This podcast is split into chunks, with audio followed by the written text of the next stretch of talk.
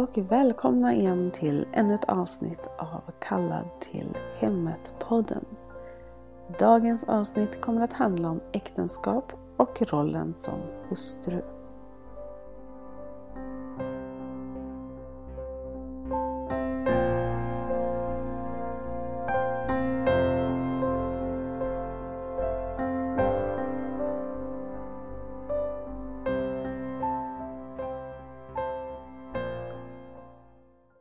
Förra veckan pratade jag ju en hel del om just barnen.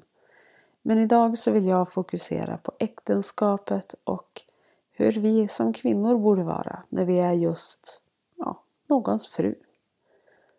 Jag tror att alla äktenskap ser väldigt olika ut eftersom det är ändå två olika individer som ska lära sig att leva tillsammans. Vilket ju kan innebära att det finns oerhört många olika kombinationer av äktenskap även om de kanske till det yttre kan se lite liknande ut.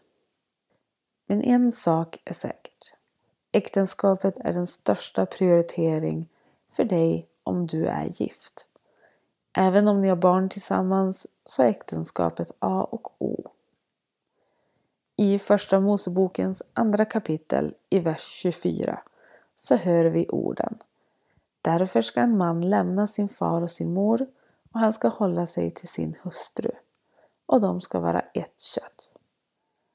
De här orden och den här uppmaningen så hittar vi också många gånger i Nya Testamentet och vi kan se att det är av stor vikt att mannen håller sig till sin fru och att maken och hustrun är det innebär alltså att mannen och kvinnan i ett äktenskap är en, ja, enhet kan man kalla det. Det är inte jag och han eller jag och hon, utan vi. Man är ett. Det betyder såklart inte att man är en individ fysiskt. Vi har ju fortfarande våra egenheter, våra roller och våra uppgifter men enheten med varandra är så viktig. Innan jag går vidare så vill jag också säga till er där ute som kanske inte ännu har hittat en man i era liv. Känner nu inte modfällda över vad jag säger här idag. Utan försök istället att bli uppmuntrande och inspirerade tills den dagen då ni också har en man. Försök att se på allting på ett uppbyggande sätt så att du kan förvalta det väl tills den dagen kommer och du kanske behöver det igen. Och jag vill också förtydliga att det jag pratar om idag är såklart utifrån sunda förhållanden. Jag förespråkar inte skadliga förhållanden eller äktenskap eh, eller äktenskap som bygger på våld eller liknande. Utan det jag pratar om här idag gäller för dig som lever i en relativt normal sund relation. Oavsett om den är trasig eller ej men sund. Och med det sagt så går vi tillbaka till enheten. Det finns alltså någonting alldeles unikt med just ett äktenskap. En man som hänger sig åt sin fru och en kvinna som hänger sig åt sin man som tillsammans växer och frodas. Det är inte alltid lätt. Stormarna kommer och prövningarna kan ibland kännas oändliga.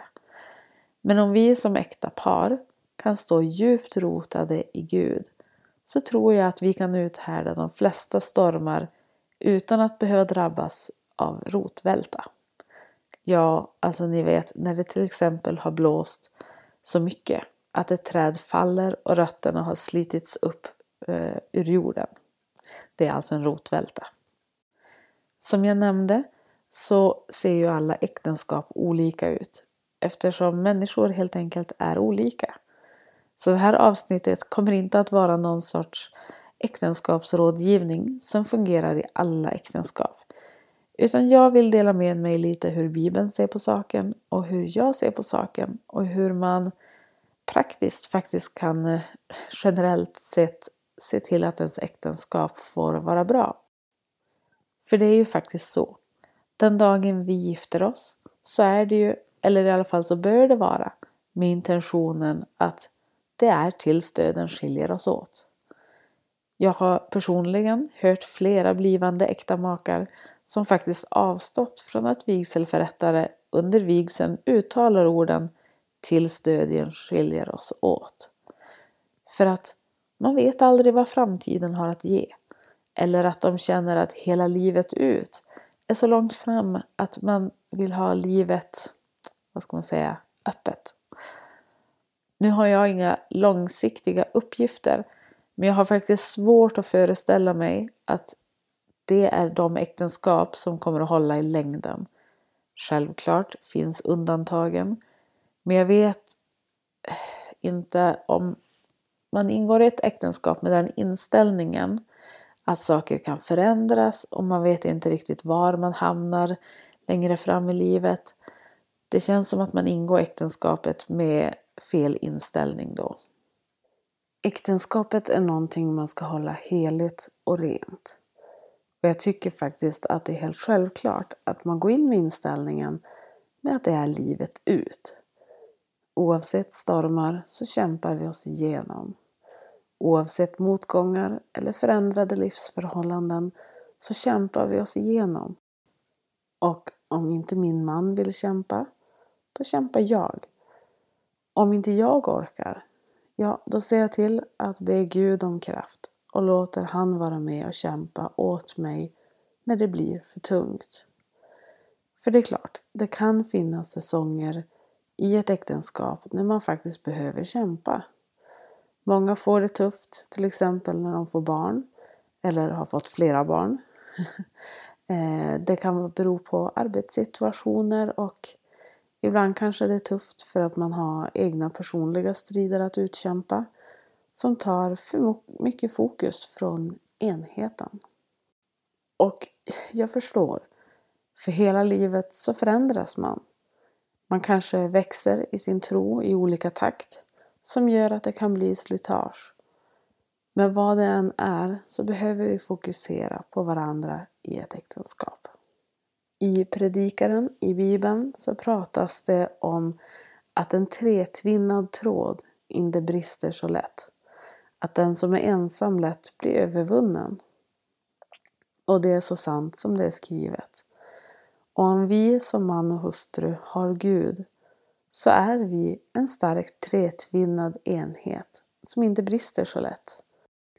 Det är klart att det finns äktenskap bland kristna människor som också brister. Och äktenskap bland icke-troende som faktiskt håller. Orsakerna kan vara många, men jag tror ändå någonstans att Gud är grunden för ett lyckligt äktenskap, om man ska låta lite klyschig. Den eh, tretvinnade tråden är stark ett äktenskap är starkt när vi är i enhet och är i enhet med Gud. Lite lustigt ska jag tillägga också att just ordet unity nämns tre gånger i King James bibeln. Mm. Så vad innebär då allt det här?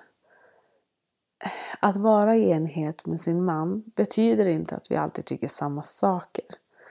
Nej, vi kan såklart ha olika åsikter samtidigt som vi ändå är mjuka mot varandra. Att vara i enhet med varandra innebär mer en andlig enhet också. Vi jobbar med varandra, inte mot varandra. Vi underordnar oss Gud så att vi lever i enlighet med hur han vill att vi ska leva. Vi ser till att hela tiden kämpa för att äktenskapet ska hållas levande och varmt även om vi själva ibland faller. I predikaren så står det också att två är bättre än en. För när den ena faller så kan den andra hjälpa denne upp. Och lite så är det. Om din man är svag eller möter motgångar så hjälper du honom upp. Om du är svag så ska din man hjälpa dig upp. Och om ni båda är nere i diket, ja, då får Gud hjälpa er upp. Vad är det då vi behöver tänka på? Vad är vår uppgift i äktenskapet? Jo, till att börja med så är Bibeln väldigt tydlig med just underordnandet. Det är nyckeln till alltihop. Vi ska underordna oss våra män. Och just det här har jag faktiskt fått frågor kring på min Instagram. Hur ser underordnandet ut i praktiken? Och det är någonting som jag tänkte gå in lite djupare på idag. Så varför ska vi underordna oss våra män? Gud har instiftat en viss ordning i äktenskapet utifrån hur han faktiskt har skapat oss. Vi måste lita på att Gud har koll på läget, vilket innebär att hans ord är vår vägvisare. Som Gud vill att vi kvinnor ska underordna oss våra män, så ska vi göra det. Och vad innebär då underordnandet? Som ni har hört mig säga förut så betyder det inte att vi lägger oss som en dörrmatta eller blir slavar under våra män. Nej, det betyder att vi visar vördnad för våra män. Vi visar respekt för dem och låter dem vara huvud i hemmet. Det betyder att mannen är den som bör ta alla stora beslut. Han är den som har det huvudsakliga ansvaret i äktenskapet och inom familjen. Han är den som är ledaren, även om vi är två om saken. Alltså i äktenskapet. Det innebär dock inte att han utnyttjar sin position och har något sorts maktbegär. Men han blir liksom en chef på eh, en arbetsplats som leder och har ansvaret och ser till att allting går rätt till. Och vi kvinnor måste lita på att mannen är en god ledare. Istället för att hela tiden lägga sig i, kanske komma med spydiga kommentarer eller liknande, för vi tror att vi vet bättre. Även om vi kanske ibland har rätt.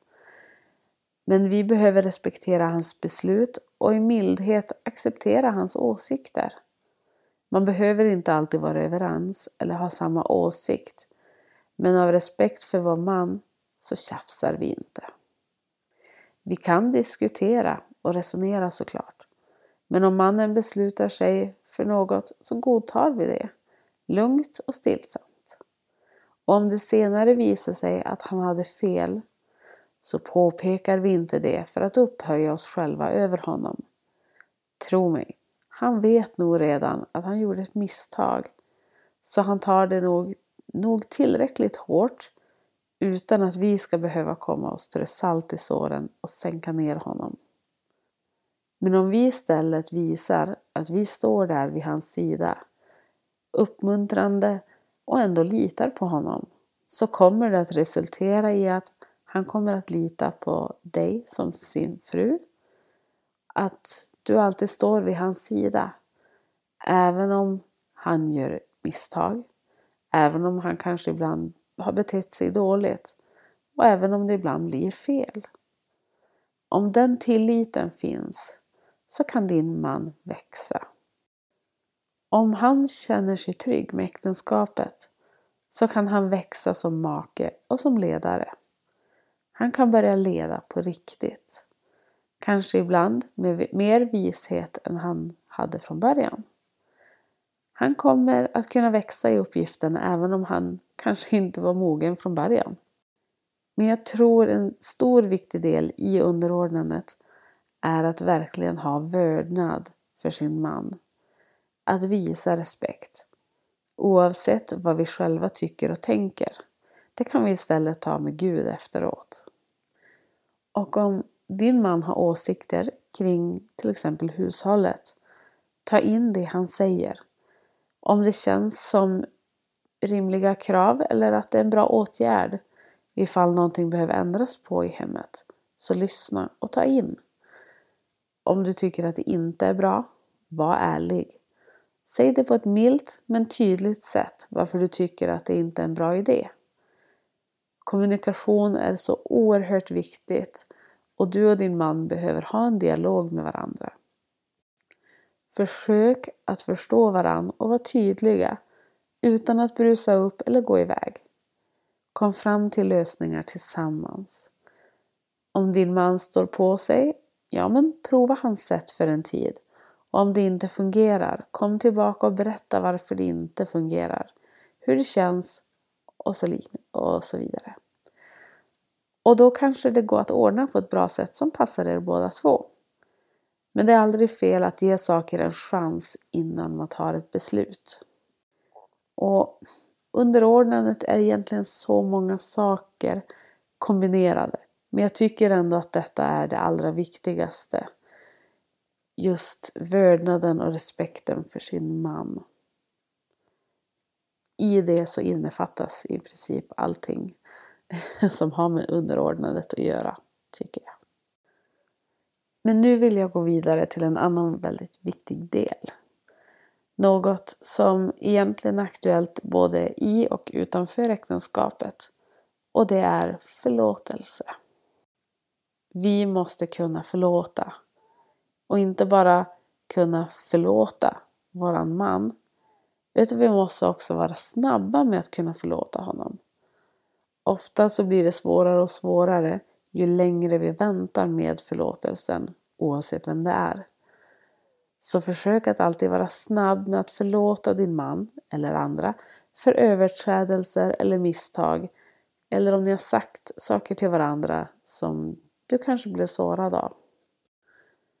Någonting man också ska komma ihåg här det är att förlåtelsen innebär inte att man alltid är okej okay med handlingen eller det som hände eller det som gjorde en sårad.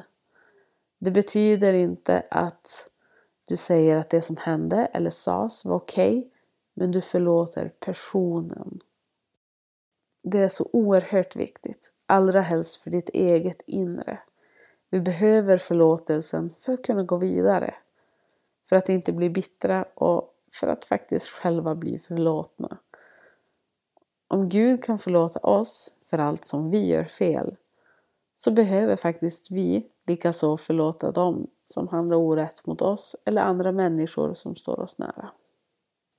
Någonting som jag också verkligen vill belysa idag det är relationen man och hustru sinsemellan efter att barn har kommit in i bilden. Många tycker att det ibland kan bli svårt att hålla bollen i rullning. Att båda vara föräldrar och äkta makar. Ibland blir man bara föräldrar, vilket såklart är alldeles underbart. Men man får inte glömma att relationen med din man alltid måste gå i första hand och den behöver vårdas. Så se till att ni kan sitta och prata med varandra nu och då. Kanske hitta på någonting bara ni två. Det behöver inte innebära att man reser bort någonstans. Det kan vara så enkelt som en skål med glass på kvällen när barnen sover. Man behöver inte konstla till det.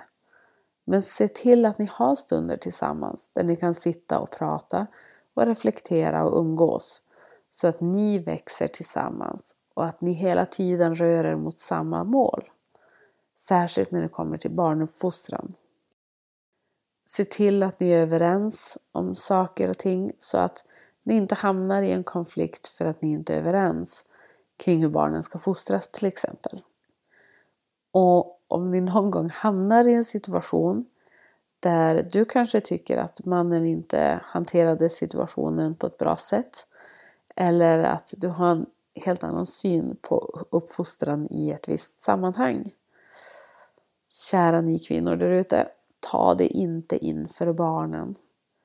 Ta det i enskildhet med din man i efterhand. Vi borde inte konfrontera varandra med sådana saker inför barnen. För barnens skull, men också för er egen skull och också för att inte på något sätt göra så att barnen tappar respekten för någon utav er. Att skaffa barn behöver verkligen inte förändra er relation på ett negativt sätt. Snarare någonting som kan få er relation att växa sig ännu starkare. Även om småbarnslivet kan vara tufft och ibland överväldigande så se till att ändå satsa på äktenskapet samtidigt. Kanske mer än någonsin så att ni har stöd av varandra istället för att dra stora tunga ok på egen hand. Äktenskapet är tänkt som en enhet så vi bör agera så i vårt äktenskap också. Vi måste sluta slå oss fram och istället leva för att göra det till ett bra äktenskap. Det finns inga perfekta äktenskap men däremot så finns det äktenskap som håller i ur och i skur för att det finns en hängivenhet och ett driv. Man är beredd att göra allt för att överleva. Och även om det kräver enormt mycket arbete så är man ändå villig att göra det. Ville som ett litet sidospår tipsa om en bok. Och det är sällan som jag faktiskt ger tips om böcker utanför Bibeln. Men den här är så bra så den behöver få lite uppmärksamhet. Den heter Kärlekens fem språk och är skriven av Gary Chapman. Den ger en liten inblick i hur olika behov vi har från vår partner eller äkta hälft. Eh, man fungerar helt enkelt på olika sätt och jag tycker att den här boken faktiskt visar det på ett fint sätt.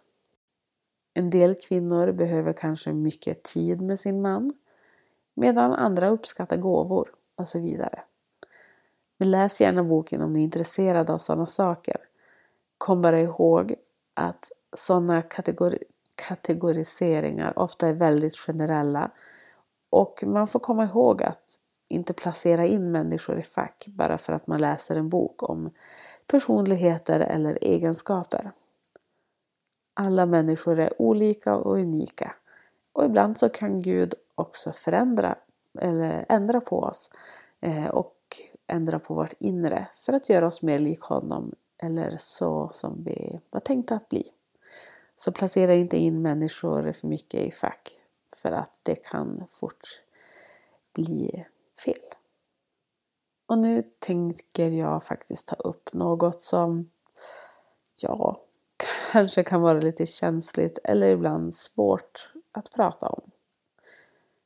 I ett äktenskap så finns det något som behöver appliceras för att äktenskapet ska kännas mer på djupet och mer nära.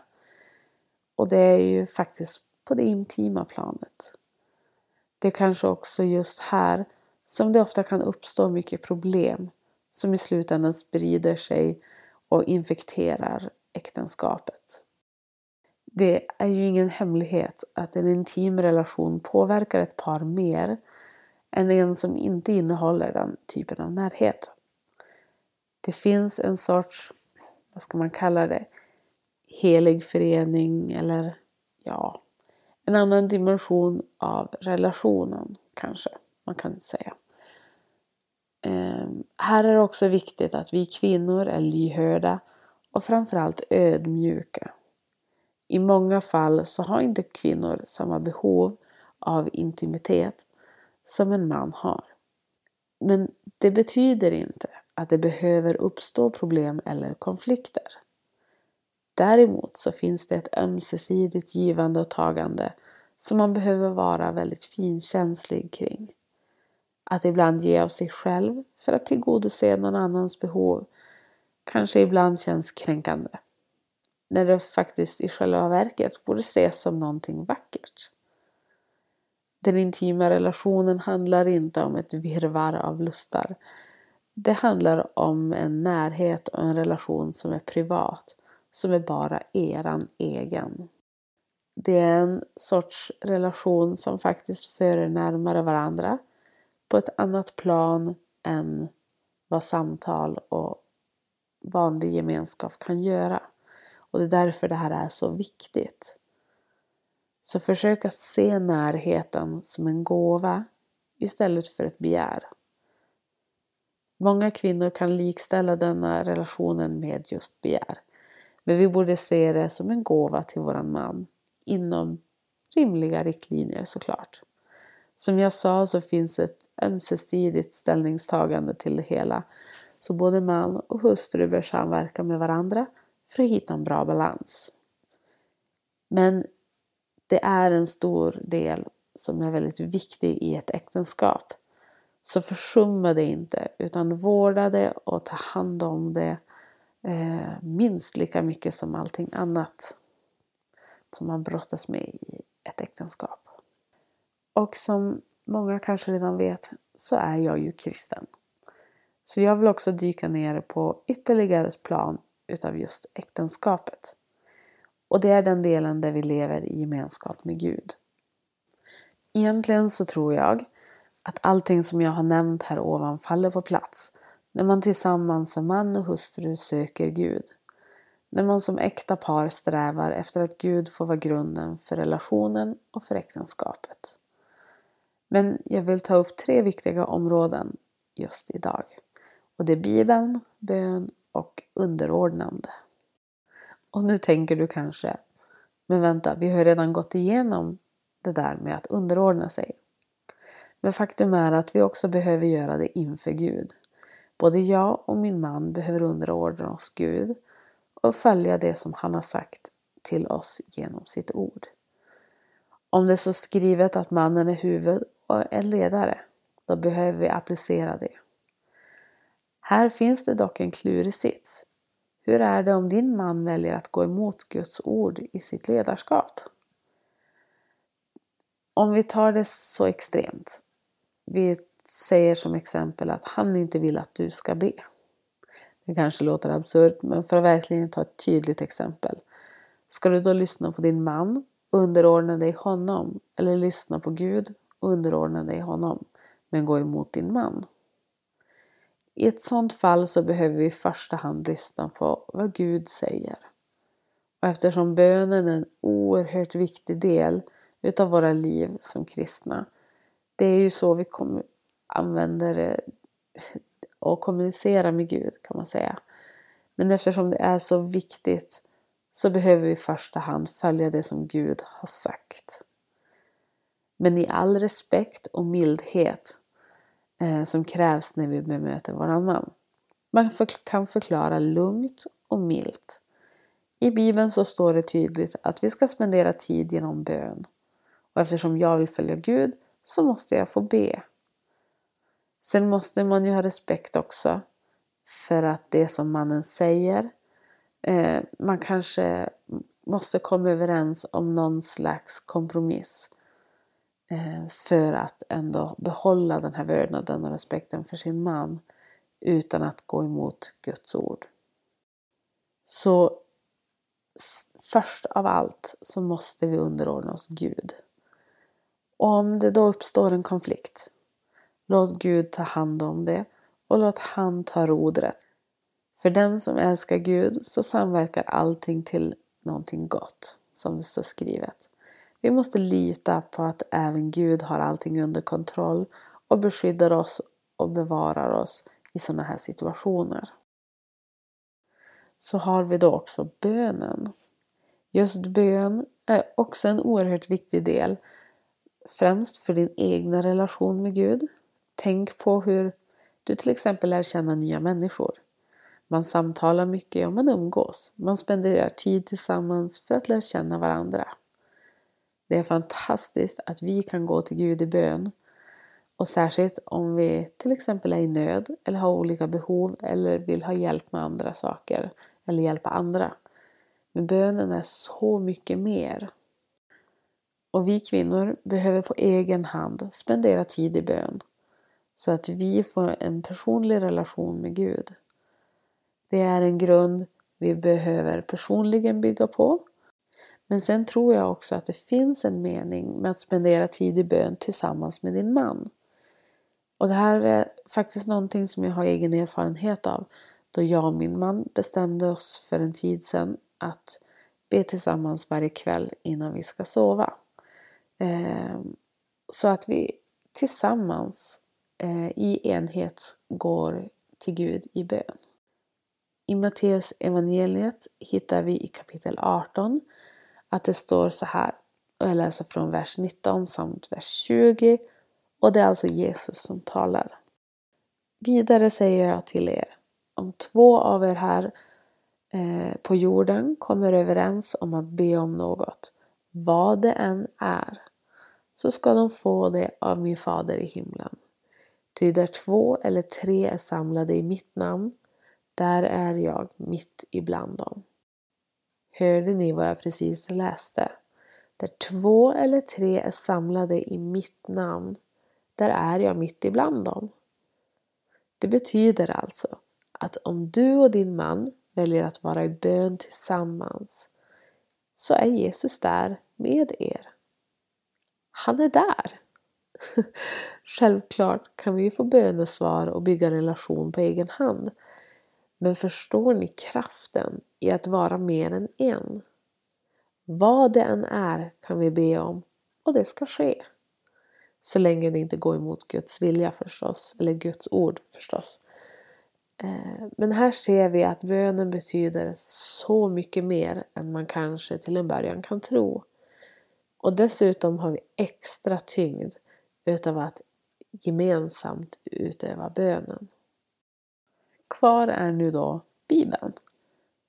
Precis på samma sätt som vi kvinnor behöver ha ett personligt böneliv så behöver vi också ha vår personliga relation till Gud genom att läsa hans ord. Eh, genom att läsa Bibeln så lär vi känna Gud, vem han är, vad han vill med våra liv. Och genom att läsa så får vi så oerhört mycket vägledning för livets alla skeden. Vi kan läsa hur Gud vill att äktenskapet ska se ut, vilka egenskaper vi behöver applicera för att vara till välsignelse för vår man och för vår familj. Ja, listan kan bli hur lång som helst. Men även här behöver vi på något sätt spendera tid i Bibeln tillsammans med vår partner. Vi behöver växa tillsammans genom Guds ord. Vi behöver studera tillsammans på något sätt för att kunna vara överens. Så att vi kan se samma saker och förstå varandra och förstå Guds ord genom varandra. Att studera Bibeln tillsammans kan vara en fantastisk upplevelse och det behöver inte vara på något speciellt sätt. Så länge ni på något sätt är i Bibeln tillsammans så tror jag tillsammans med bönen och underordnandet att grunden för ert äktenskap utan tvekan är byggt på stadig mark med ett mycket stabilt fundament. Så till min sista punkt. Se till att du och din man är i gott sällskap. Det är så lätt att hitta väninnor eller kompisar som man kanske inte alltid som kanske inte alltid kommer med så kloka råd. Självklart kan vi umgås med våra vänner oavsett om de är kristna eller inte. Men om de leder oss i fel riktning, ja då bör vi ta ett steg bakåt och faktiskt gå därifrån, mer eller mindre. Exempel på dåligt sällskap är vännerna som bara säger det du vill höra. Medan de bra vännerna faktiskt säger till dig om någonting är fel. Även om det kanske för tillfället svider. Men för att du inte ska ledas bort från Gud. Bra sällskap är de vännerna som vid besvärliga tider leder dig tillbaka till Guds ord och hans vägar istället för att komma med världsliga lösningar som det dåliga sällskapet lägger fram. Dåligt sällskap kommer aldrig att uppmuntra dig till att fortsätta kämpa när det är kamp.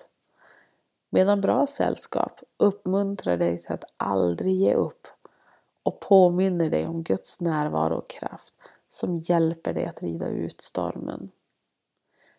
Vi måste försöka se till att vi är i gott sällskap så att vi har en fin gemenskap bibliskt sett så att vi omger oss med människor som vill leda oss på rätt väg när det stormar. För stormarna kommer och då måste vi vara väl förberedda.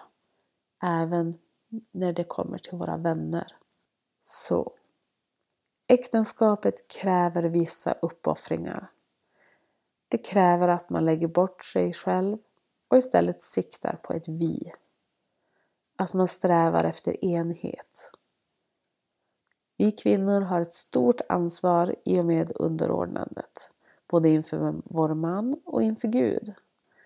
Att respektera vår man innebär också att vi litar på att han ska leda på ett klokt vis.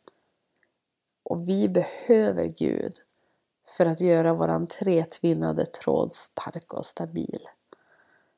Förlåt din man när han felar och se till att ni lever i en nära relation med varandra i era sinnen men också fysiskt. Väx tillsammans i er tro. Se till att Gud är med er varje dag. Att ni samtalar med honom varje dag, helst tillsammans. Lägg bort både era egna egon och fokusera på de viktiga sakerna. Strunta i allt småtjafsande som kan dyka upp. För det är vi ofta väldigt bra på. Att eh, starta onödiga bråk över små bagateller. Men strunta i allt sånt. Ja, det finns så oerhört mycket att säga om just äktenskap. Och jag tror att jag kommer att någon gång i framtiden göra ett till avsnitt om just äktenskapet. Eh, om ni inte vill ha det så säg till. Som avslutning vill jag läsa från Filipperbrevet kapitel 2 i vers 2.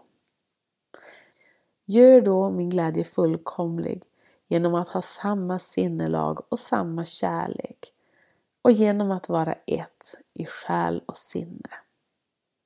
Så se till att du och din man lever i enhet tillsammans. Om två veckor är jag tillbaka igen med ett alldeles nytt avsnitt. Hoppas att ni orkat hänga med idag.